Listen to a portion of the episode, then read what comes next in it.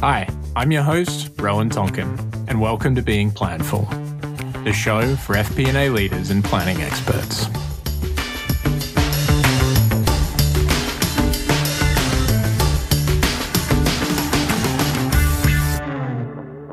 Hi, everyone, and welcome to Being Planful.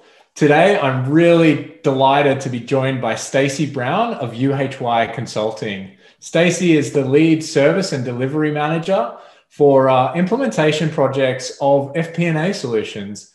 So, Stacey, welcome to the show. Thank you. Appreciate it. Glad to be here. No problem at all. We love to have uh, guests like yourself. Uh, one thing that I've learnt is that you've probably led over a hundred different implementations. So, can you talk to us a little bit about your background and experience and, and what you do at UHY? Um, sure. So I've been in the consulting industry for about 13 years, assisting organizations find efficiencies with applications focused on finance, um, ERP systems, EPM applications. Um, I got a degree in accounting from college and decided um, I didn't want to take the traditional path that all of my um, colleagues were taking at the time. I didn't want to be an auditor um, and landed in a job to consult on EPM. And that's really how my career started. Um, I was told when I got the job, I can teach you IT, but I can't teach you accounting. And so that's pretty much how I got started. And I just learned the modules. Clients um, asked me questions. I, I answered them to the best of my ability and, and learned really that consulting is more about listening and to understand and empathize with the client and their frustrations and then find a solution for it. Um, I never told a client I knew the answer right away, but I had the resources at my hands where I could find the solution for them. And that's what I did. Yeah, that's that's really interesting. I think one of the things that I've seen with some folks in their careers when they go into technology uh, and they they haven't been a practitioner, so to speak. That's that's a, a path that I took. I, I, went into kind of pre-sales, and I was trying to tell everyone how they should be doing things before they'd even a got the product, and and b I'd never really lived in their shoes. What challenges did that come with? But also, what advantages? Because sometimes it's an advantage to you know not know what you don't know. Right. I think the disadvantage is the confidence, right? In knowing that what I'm telling them is correct. But I think the benefit of it is I'm really empath- empathizing with them and understanding what their frustrations are with applications and really doing what's in the best interest of them, not just what I've seen or what I've done in the past. I'm really trying to understand because every organization is different. Um, I can work with the same um, nonprofit organizations, for example, and they do similar things, but they all want reporting a little different. They enter transactions in an ERP system a little differently, or they want to capture different information. And so, really, just understanding what their end goal is and getting them there is the whole the whole idea behind it. Yeah, no such thing as a best practice, just a best practice for you and your organization. Exactly. I mean, they'll ask, you know, a lot of times clients will ask me, well, what's the best, you know, what have you seen? And I'll give them those suggestions, but I'll also tell them why it will or will not work for them. Yeah, absolutely, and, and I think that's the the challenge as a um, as a consultant uh, is is to leverage all that experience that you have and, and, guide them to the best decision that they can they can make at that point in time right? With the information that you mm-hmm. have and and often the time the time constraints that you've been given as well. Yes. So you you've implemented um, fp&a technology at probably over 100 different organizations. What are some of the common themes that you see uh, in organizations that are more ready to adopt biggest themes that I tell every client this at the beginning of an implementation is just getting into the tool. Um, I see more success the faster a client can get into the tool and start working with it than those who kind of push it off and push it off because either they don't they've got team members who don't want to adopt it and are stuck in their ways and and worried that the efficiencies are gonna you know are a job risk um, than those who really dive in, learn all they can about the tool, and, and let the tool work for them and not work against it. Yeah, I think that I think that's key. Um, ha- have you seen any organizations that have prepped their team to be ready to dive in, and they've they've done some level of pre work versus the old surprise? There's a new tool here. yeah, I mean, I, I typically see now more people are bringing their team in, so they're they're not surprised by it. Um, I always tell people you need to bring the people in as soon as possible because they're going to be the ones working in the tool. This isn't just a solution to get reporting for the CFO or to get a management report deck out to the board. It's really about creating efficiencies so that your FP&A team can have that so-called work-life balance, right? So they're not up late at night um, trying to check figures, or you know, I've even seen team members losing their lunch because they're comparing their board decks to their ERP and their reporting tools to make sure that they all tie. So it's really bring them in so they can understand the efficiencies and what's going to help them in their job.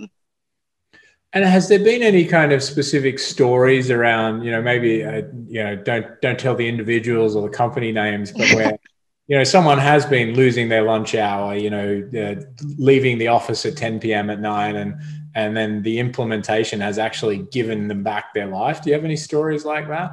Yeah, I think of one all the time. I was up in Boston doing an implementation actually of Planful, and we were at lunch, or I was at lunch. They were sitting there going back and forth between their board decks and their ERP system. And they took the whole lunch for several days preparing for the board meeting um, while we were trying to implement Planful. And I know that now that they're not having to do that, that they can have confidence in the numbers that they're reporting on because it's one source for the truth. And that's what technology allows you to do. If you leave Excel and you use a technology, you're no longer stressing about is my number that I'm providing either to executive leaders or the board wrong? I'm more worried that my formatting and that I'm sending the correct information, the information that they're going to ask about to them. Yeah, and some something that I've seen in, in my time is they're more than worried about the the value add work. You know, can I get this extra scenario into the the board deck? Can I can I do some more what if analysis? Because the core, you know, cyclical part of the the FP&A process is, is being handled, and right. the flip side is okay. Well, now where's all the value add and how can I demonstrate that um, to whether it be, you know, a marketing leader like myself or whether it be directly to the board on, you know, a long range plan or something like yep. that. And, and you can imagine with with COVID nineteen right now, with FP&A and all the different scenarios. I mean, I've talked to numerous departments and they're talking about how they're having to forecast over and over again, month after month after month. And if you don't have a plan in in place, what is that doing to your team members? They're already stressed about what's going on and what they need to do for work um, and their personal life. I can only imagine the stress that they had if they didn't have a tool to help them through the process. Yeah, we certainly, uh, at the start of what we call the ambush, we saw a, a huge spike in usage uh, in different components of our product that were more around the, the what if scenario analysis. Um, when you think about going from a place where you don't have a tool and um, you, then you ha- do have a tool, this often isn't just kind of um, going from Excel or some other legacy tool into uh, a, a, more you know modern planning application.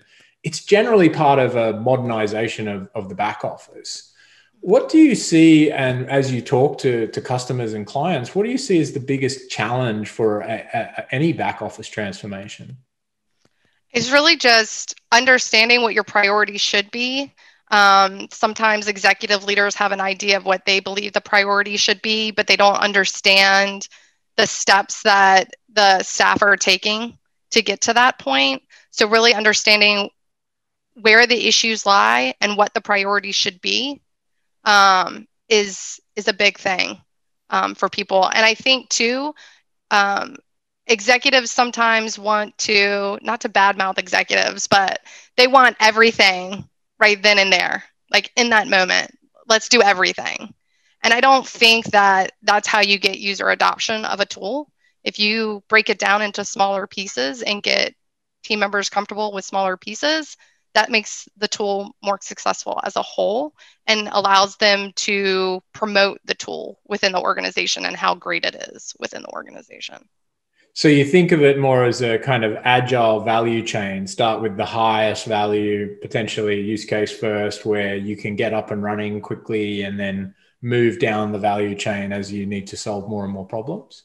Exactly, and that gives a person who may not be comfortable with technology because not everybody is comfortable with technology the ability to get comfortable with it before you make their whole job that one technology application so, what advice would you would you give to folks that are listening that may not be on that um, that back office transformation journey? Right, they're um, often, um, you know, maybe leadership hasn't prioritized, um, you know, technology expense in G and A, and uh, they're, they're unfortunately suffering, and and they're looking to to get into that transformation mode.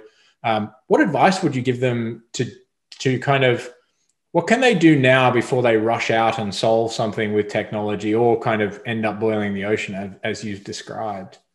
I think a couple things. One, identifying the priorities if you haven't done so, right? Getting with your team and understanding what your priorities are. Um, B, identifying if you're flexible, right? Some organizations are very flexible. They're doing reporting or planning a certain way now. And they are flexible to change that. You know, they're not in love with what they do um, and the way that they do it. And so they have an opportunity to identify okay, is this a time for change? Or identify are you the organization that really likes the outcomes? It's just too difficult to get out of what you're doing right now and what they are. Um, I would also say most important thing would be to not only prioritize what you want your outcomes to be, but what is what does a system have to have to be the system of your choice? Because I see a lot of struggles with organizations where one person may want one thing in a specific system and another person wants something else. Well, which one outranks the other? You see what I'm saying? So really yeah. understanding, you know, what you want your outcomes to be, what who what priorities are more important as a team not as an individual um, i think will help in the long run.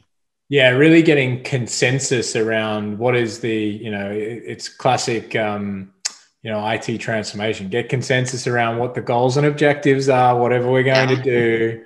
Um, you know make sure that people understand what we're trying to accomplish and then you can bring the technology in have you seen any specific um, trends or changes in in FP&A that have helped you kind of either do less of that cohesion because you can be more iterative, or um, you know specifically looking at where where has technology come from in FP&A so that people may be able to get up and running faster without doing as much of that pre-work as they maybe used to have to do. I would say most of the trends that I've seen is people want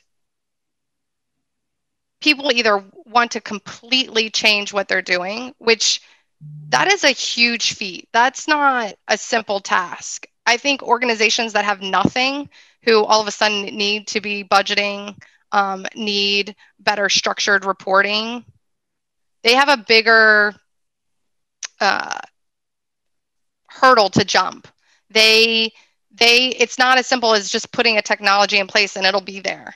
There's a lot of things that need to take you know they need to take into consideration before they do. Other organizations i see a trend where they just want to um, pretty much take what they have in excel if that's the tool they're using um, and then they just want to kind of put it in place into the application. And i'm okay with that a lot of times because that gives them the ability to get comfortable with the tool. My whole goal is that people are comfortable with the technologies that they're using and so that they can leverage the tool. If they're not comfortable with it, they're just going to revert to their old ways. and mm-hmm. not use the tools and then they're back to inefficiencies um, and so my thought would be if you have something that's semi working but it's just not there and, and a technology is going to help you which most likely it's going to i would say just take the one baby step to get what you're doing into a technology. And then from there you can improve upon it. So don't think that you're going to get you know utopia in in a month. Yeah I, utopia is unfortunately a, a, uh, a, journey right? I think yeah. uh, you know if i remember the the land before time uh, that um, that great movie obviously they were all going to utopia but they had to get on a journey to go there and uh, right right. And i think people think that they're just going to magically get it. And i i wonder if that's part of today's world right? You get everything at a click of a button. Um, and and people need to understand when you're implementing technologies um, whether that be erp systems epm tools um, anything that's going to make your life a little bit easier and maybe a little um, more work at the beginning to make sure you're getting what what you need to make your job easier yeah just you you you you only get out what you put in right and right. Uh, i think it's a it's a cliched overused term with technology um, but it, unfortunately it's true right um, yep. as soon as you're able to invest that time into making that initial use case uh, be successful and then iterate upon that then it becomes much easier to get to that and faster to get to that uh, end state that that we all want to be in. Right. Exactly. Exactly. Have you have you seen any trends in terms of like more successful companies starting with different specific use cases? I know I talked about the value chain before. Have you seen kind of a, a trend where it's like, well, if you start with this use case, get that solved, and then move on to some of these more incremental performance gains? That actually seems to be a, a great pathway for success. Yeah, I mean that's pretty much how I approach every project is when we first kick off the project, I want to know where the majority of your pain points are. Let's talk about, you know, how big is the pain point? How um, difficult is it going to be for us to overcome? Is there a lot of changes that you need to make to what you're doing now? Or is this something we can implement quickly? Because I want to do a combination of both. I want to implement some things that give you some quick wins so that you see how the tool can be successful. Employees can see how it's making their job easier. But I also want to take time to start working on those that may take a little bit longer to accomplish. And then those just grow, right? So I, I always like to take a phased approach. And I've been talking probably this whole podcast about it. It's all about phases because you'll see that once you start crawling, you're walking, and then all of a sudden you're running. And then you're addressing things that you didn't even think of at the beginning when you're implementing the tool because now you have time and you can say, oh, it would be really cool if we could do XYZ. Let me see if the tool can do that. You know, so I really go, I really advocate for the crawl, walk, run. And, and what, what questions then can um, folks ask themselves before someone like you comes in and and you know uh, with all your experience and ask them the questions like you know what are the pain points? What are those areas that are high value? How can uh, how can our listeners ask themselves those questions now? I the questions I usually ask are things like what takes you the longest to complete? If you're doing month end reporting, what's the most difficult information to gather and where are you gathering it from and why. If you're doing budgeting what's what's the timeline? What how much time are you spending? Those can really identify where your issues lie and where we can get where we can get improvement and efficiencies with the system. That makes sense. So for those listeners out there you do a quick self audit of you know how long is your close process? How long does it take to get the board deck out there? How long yeah. does it, it, it does it take for your annual operating plan? And and and I think the other thing is at what intensity, because sometimes it can take some time, but it's really low intensity. Yeah. But if it's taking time and it's at super high intensity, then that creates all the stress that that you can you know use uh, technology and and someone like uh, Stacey's expertise to to help solve that level of intensity. That's not where right. everyone to be operating. And I think you need to think about not only how much time is it taking you now, but where do you want to go?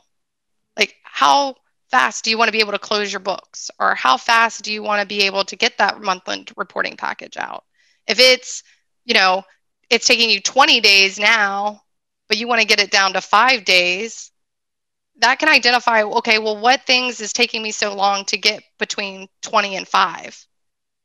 You know, understand what what the bottlenecks are because i think a lot of organizations don't realize what the bottlenecks are when they're when they're doing these things and i think that's one of the things that when i talk to to other leaders about it's it's they don't understand them because they haven't had time to step back, right? Because they're spending 20 days doing the close or spending, right? So that to me is one of the one of the signals is that if you don't have the time to step back, then you need to actually step back. Um, but it's really hard to do with the cyclical nature of of what uh, you know finance leaders have to do. Is there- right? And I think so many people are just down in the weeds, like you said. Like they don't you know i i have clients who disappear on me every two weeks every month because they're so bogged down with the things they need to complete that they can't lift their head up for a minute and just see and and be able to do what they need to do to make it better. So aside from just telling them to make the time is there any advice that you can give? Um, a couple things. Have one person who's advocating for the tool and, and focusing on it. Um, I've seen a lot of success where there is either a project manager implementing the technology who's managing from your side, kind of pushing the team um, to, to focus on it when maybe they don't feel like they have the time to do that. Um, to understand that it's going to get a little difficult before it gets better because you're not I tell everybody, you're not just doing your day job. Now you're implementing a tool. Um, and, and we don't need a lot of your time to help you implement the tool, but we need some of your time. Um, and just understanding what those expectations are and preparing yourself for that. And I think, you know, over the past year, I've seen people say, you know what, it did take me a little bit of time to explain things to an implementation service person, but I can see how it's helped me because what you'll find if you, is if you find a good consultant they're not going to only just do what you ask them to do. They're going to be identifying where you can improve things and where things aren't technically right to make your life easier. Hundred percent, and and I think that's uh, that that's true of um, of any provider really. Like that's why we utilize solution consultants and, and consultants like yourself is because they can find the shortcuts um, quickly, but they can also navigate you through that really rough sea when things are getting a little bit uncertain and you, are not really seeing the nice mirage there or the perfect tropical island. You've got to get through some of those rough patches. That's where the reward is. So exactly. And I think too, like sometimes, like we said earlier, they're so down in the weeds, they're so close to the data, they're so close to it that they can't see it from a higher level. So bringing that extra person in can help you see the data at a higher level. Can really step back and start asking the questions of like, why do you do it that way? Do you have to do it that way? Do you want to change that? So I think that's where consultants really can help an organization. Absolutely. So, um, you know, I would say for some listeners, you may be an inspirational consultant to them. Um, who's been an inspiration in your career? Um, two people come to mind. Um, a guy named by the name of Warren May, um, out lives in Northern Virginia. Um, really guided me to and and taught me the tricks of the trade for consulting, how to be the best consultant I can be. Um, Shireen Mahoney was another one. She was an executive at my previous employer and um, as a woman, I just admired the way that she led the team um, and how she commanded the room. So those would say the the two biggest, and then obviously I've worked with a lot of great people, and so I just try to take little tidbits from everybody uh, and, and, learn as I go. And uh, and so, are there any other FP&A leaders that you'd want to hear from on on this show? I'm really interested in hearing from people from all kinds of industries and understanding um, really what what has made how has a tool made them successful um, i hear about a lot of problems within various industries um, and i'm just interested to see how people have solved them. Not only the way i've solved them but maybe other people have solved them yeah you want to want to hear everyone else's perspective. So and then uh, i'll ask our final question that i ask most guests uh, what does being planful mean to you? So I thought I, have been thinking about what does planful mean to me. Um, planful to me means giving people back their lives, being efficient with your time. Um, somebody used to always tell me, "Work harder, work smarter, not harder." I used to hate the quote, but I really live by it now. I I find my joy in making people successful and making their lives easier, and that's what planful is to me. That's amazing. Well, Stacey, it was a real pleasure to have you on the Being Planful show. Thank you very much, and I look forward to speaking with you soon. Make sure you hit subscribe on Apple Podcasts, Google Play, Spotify, or wherever you get your podcast so you don't miss an episode. Thanks for stopping by.